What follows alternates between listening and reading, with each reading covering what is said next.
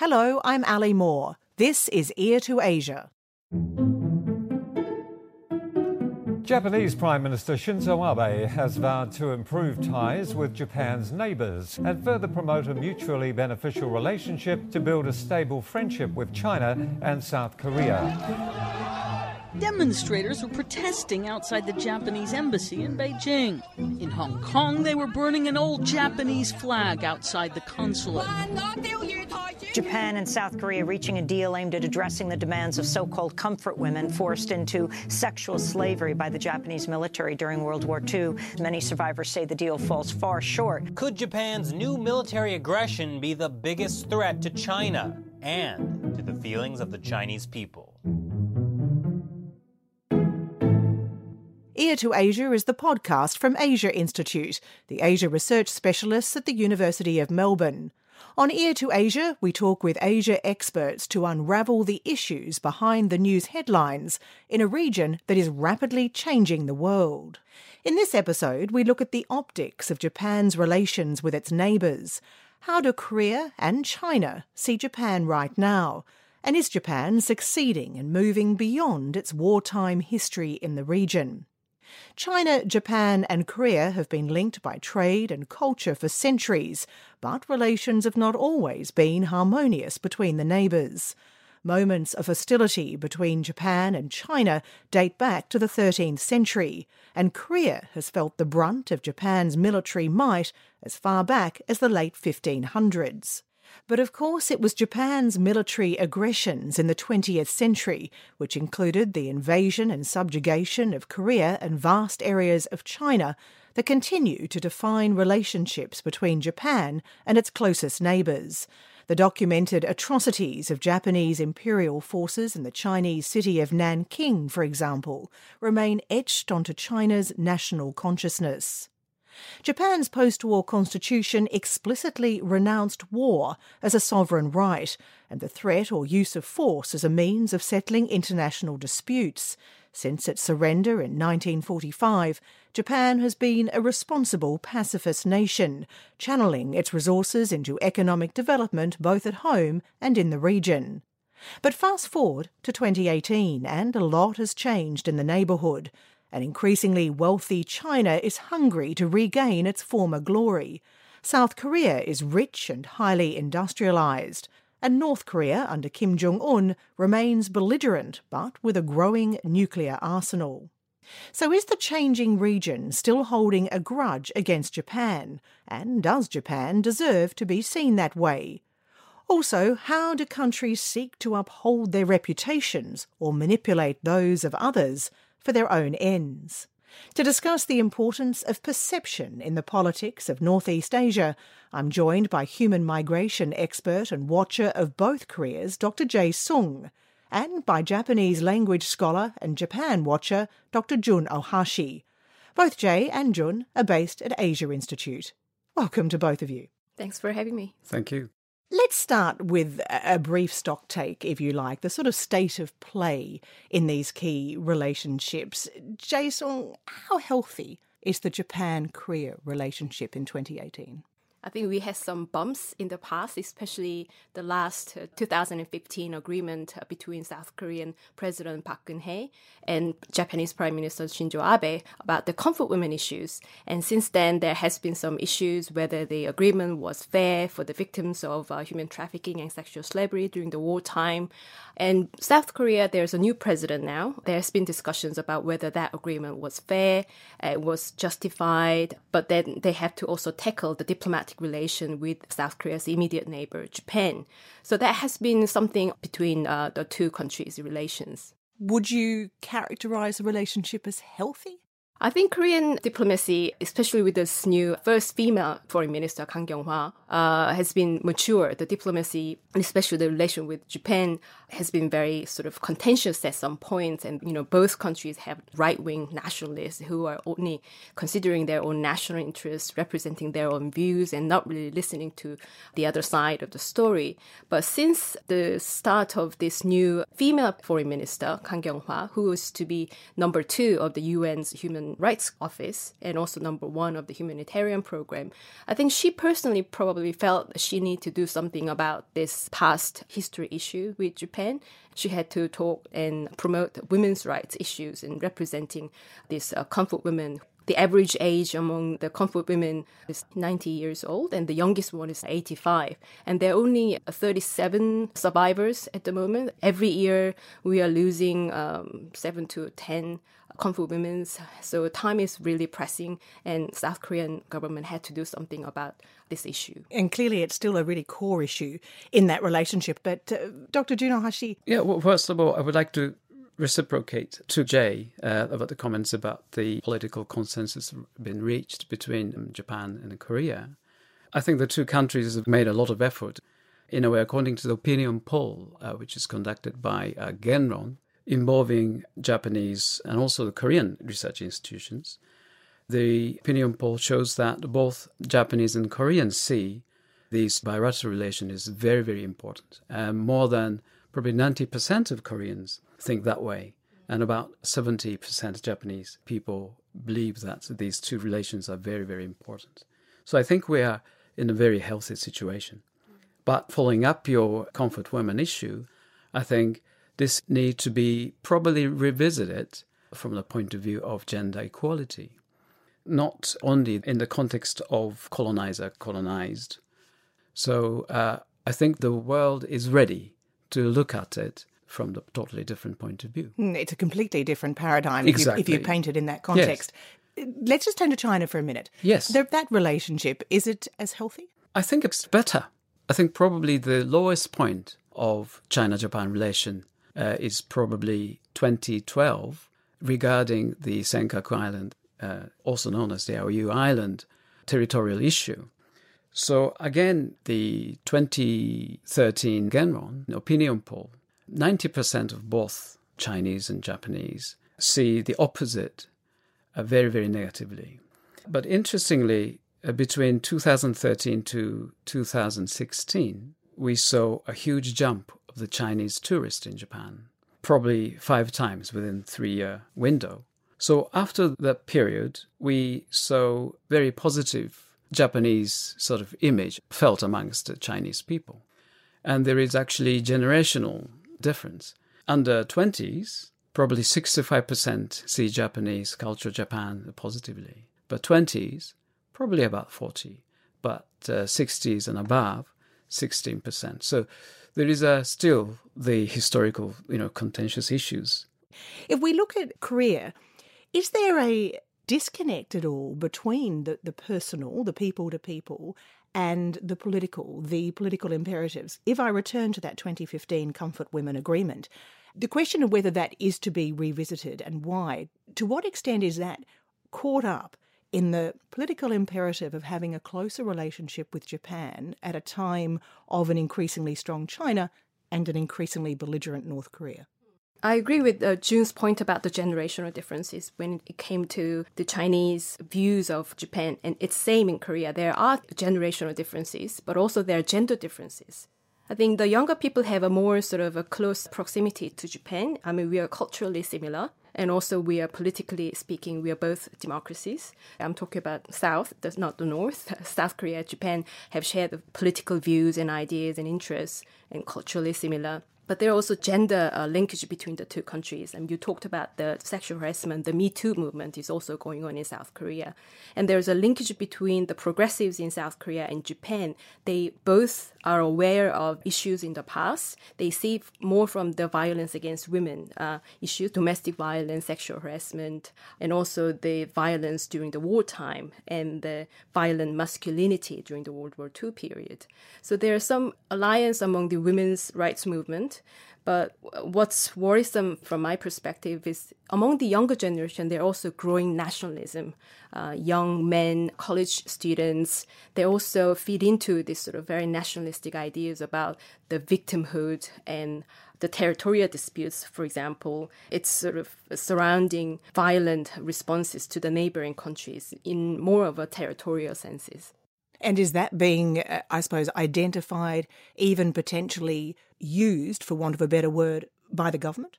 Yeah, you made a point about the government government relation and the people to people relation.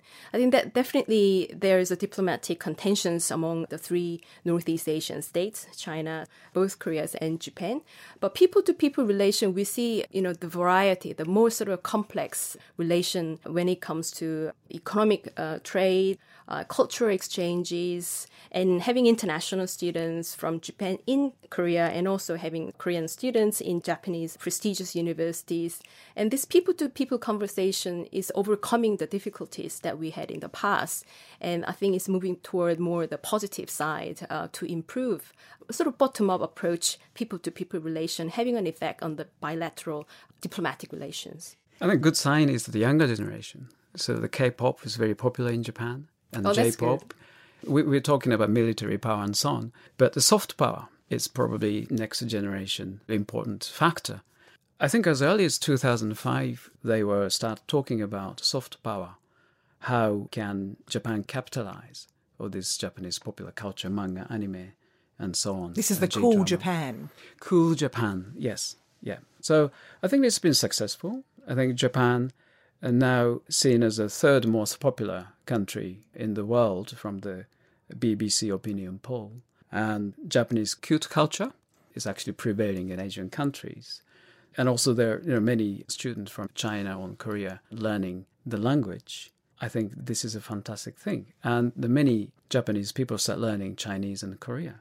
So I really do trust that the younger generation can be taking a major role and also bring a lot of positivity in this discussion. And Jun, the, the people to people is is one aspect of this, but from a government perspective, for both Japan and I guess for Korea, is that political imperative there to ensure that this relationship transcends historical issues, given the current dynamics of the region? It is very, very important because there is a big game going on China, United States, and North Korea. So we are the middle power, have a lot of responsibility, including Australia. Japan is not a middle power; it's bigger than middle. Well, yeah. uh, maybe I- South Korea is a middle Well, power. I don't know. Well, just in comparison to the other two. yeah. So I think we need to be united to contribute to the balancing. I mean, when it comes to the extremist sort of ideology, we should do something Yeah, I about. agree with yeah. you, Jun. I think in, terms of their security kind of strategic relation, South Korea, Japan should be the closest allies, and we're also yes. allies of the United States. Hmm. And there's a you know concerns about rising China, whether it's a peaceful rise or more scary, more threatening rise in the region. And from Koreans, both South and North Koreans' uh, perspective, Japan's territorial disputes with the old neighbors it's not just with Korea, Dokdo Takeshima, also Senkaku Diaoyu, and also uh, Japan has a territorial dispute with Russia as well. So Japan is seen as whether it's going to be a trusted neighbors in the region so that we can rely on Japan when we are facing the threats from North Korea's nuclear tests and the rising China and Russia's sort of ambivalent position in this sort of a power balance in the region. So I think there's a big question about, you know, whether South Korea and Japan can really trust each other. Exactly. A- And those territorial disputes, are they more of a of an issue, and in fact a key issue in the Japan-China relationship with the Diaoyu or Senkaku Islands, uh, and less of a irritant in the Korean relationship? I mean, if you look at what's happening in the East China Sea, there are regular skirmishes with the Chinese. Well, whenever something happens, all these territorial issues, memory tend to be evoked. So maybe because of the media, I don't know. It may be strategic. But the territorial issue is very, very dangerous because it's explicit. You know, this is mine, this is yours. And then the kind of group identity can be easily evoked, meaning that the group identity is that the in group member try to amplify the positive attributes of in-group member and try to minimize the positive attribute of the outsider and minimize the negative attribute of insider amplify the negative attribute of outsider. So all these insider outsider dynamics can occur so that ignites very very nationalistic discourse in both sides so maybe those issues can be strategically used by the media. So this is something we, we need to probably look at from the media literacy point of view. You're listening to Ear to Asia, a podcast from Asia Institute of the University of Melbourne. I'm your host, Ali Moore. I'm joined by Asia Institute Human Migration Specialist, Dr. Jae Sung, and by Japanese Language Specialist, Dr. Jun Ohashi. We're talking about how Japan is perceived by its immediate neighbours, China, South Korea, and North Korea. And we've been uh, talking about the importance of the US to the region. And Jae Sung, for Korea, the US has in some ways proven fraught, hasn't it? If you look at the issues that have uh, constantly surrounding the THAAD missile defense program, for example.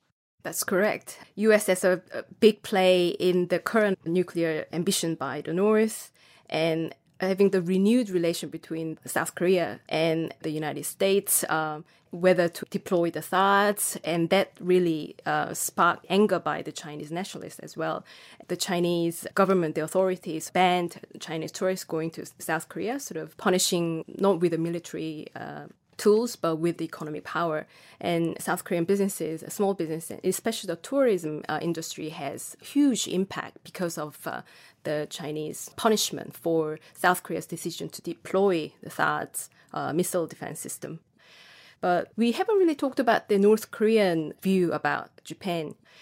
South Korea and Japan established diplomatic relation in 1965, but North Korea doesn't have a diplomatic relation with Japan yet, and they're using this sort of nationalistic sentiments and rhetoric about comfort women issues, and uh, Japan, uh, vice versa, using the Japanese citizen kidnapped by the North Korean spies. This will be a, a very contentious issue if there is going to be any diplomatic relation established between those two countries. Uh, North Korea is jumping on this. Korean nationalistic ideas about Japan's uh, past war crimes, uh, and there has uh, no equivalent to Nuremberg trial, for example, after the Second World War in uh, Northeast Asia. And they're using that as a sort of uh, recovering the justice, uh, reparation for the past victims of the crimes against humanity and war crimes. They're probably, you know, looking for a bigger sum of money that would be the outcomes of these uh, diplomatic relations between North Korea and Japan. So, what role does North Korea play in the South Korean Japanese relationship? That's a very good question. I think that's the only time when North Korea and South Korea have something very much in common when it comes to Korea's relation with Japan. They both share the Japanese colonial period from 1910 to 1945. The 36 years of Japanese colonial period was uh, remembered by most Koreans, both in the north and the south, it was very cruel. It was very inhumane. The narrative, the personal narrative, is very powerful among uh, Korean people's memory of the past. And both North and South Korean government is using that as a way to educate the past history on the colonial period. It's in the history book. It's also repeated in the national museums, both in South and North Koreas, about the atrocities uh, committed by the Japanese soldiers, the Imperial Army. And it's been repeated and repeated, and that's been the blocking factor for uh, Koreans, uh, North and South, to overcome that difficulties emotionally.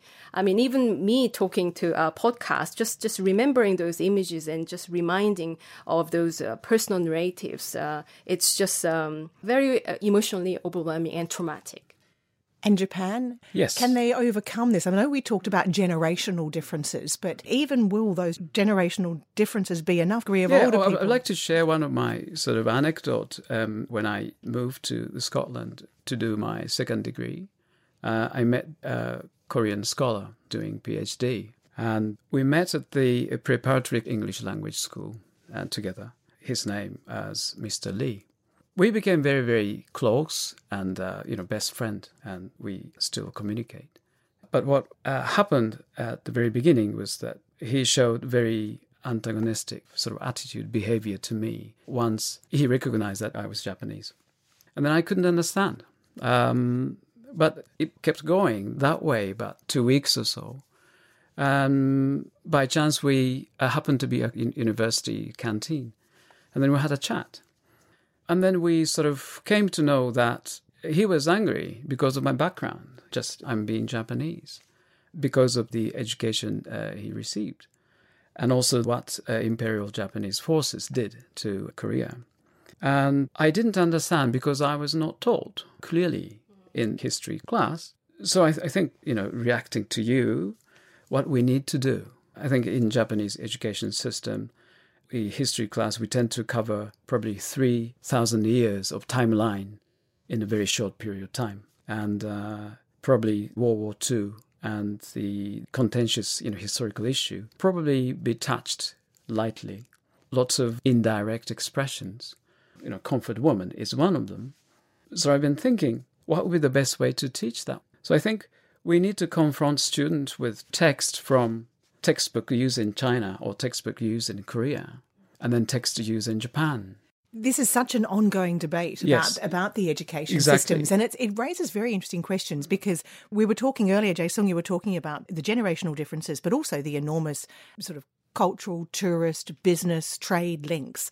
And yet, on the other hand, when you have a, a certain version of history being taught, that must hold back future closer relations. Is that a fair point? Yeah, I think we need to educate students uh, in Japan and Korea and China that there is a different discourses and what you see is very, very nationalistic idea.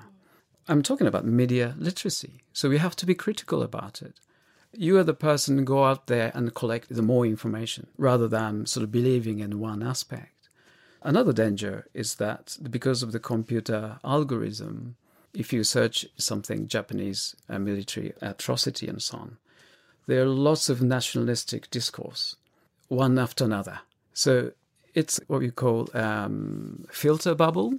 Everyone's reading inside the same bubble and never actually gets a different perspective. Exactly, exactly. So that's probably another danger. But I think from the educator's point of view, this is a totally different discourse from different perspectives.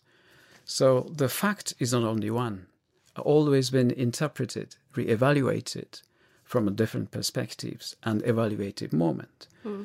That's, So- a, that's a very good point. I mean, there can't be just only one version of history. I mean, it's obvious that there are many versions of history, and people see from their own perspectives. And having access to those different versions of history in all these three countries China, Japan, and Korea is important uh, to understand what others will see about us.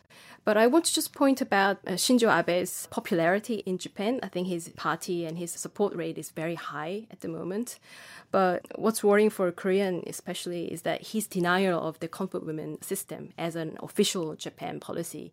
He came to uh, the recent Winter Olympic, Pyeongchang Winter Olympic, saying that we can't uh, nullify or we can't reverse the agreement in 2015.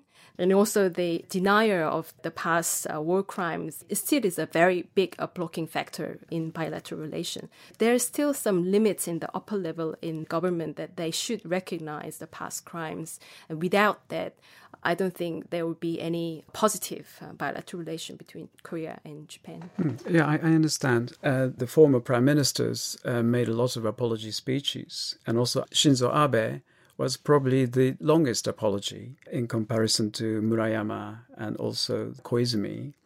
But Shinzo Abe, in his speech, clearly apologized for the Japanese aggression in wartime. However, the meaning emerges from constant negotiation. Uh, the meaning is always subject to constant struggle. So, always reinterpreted, uh, revisited, and negotiated. So, this is exactly what's been happening.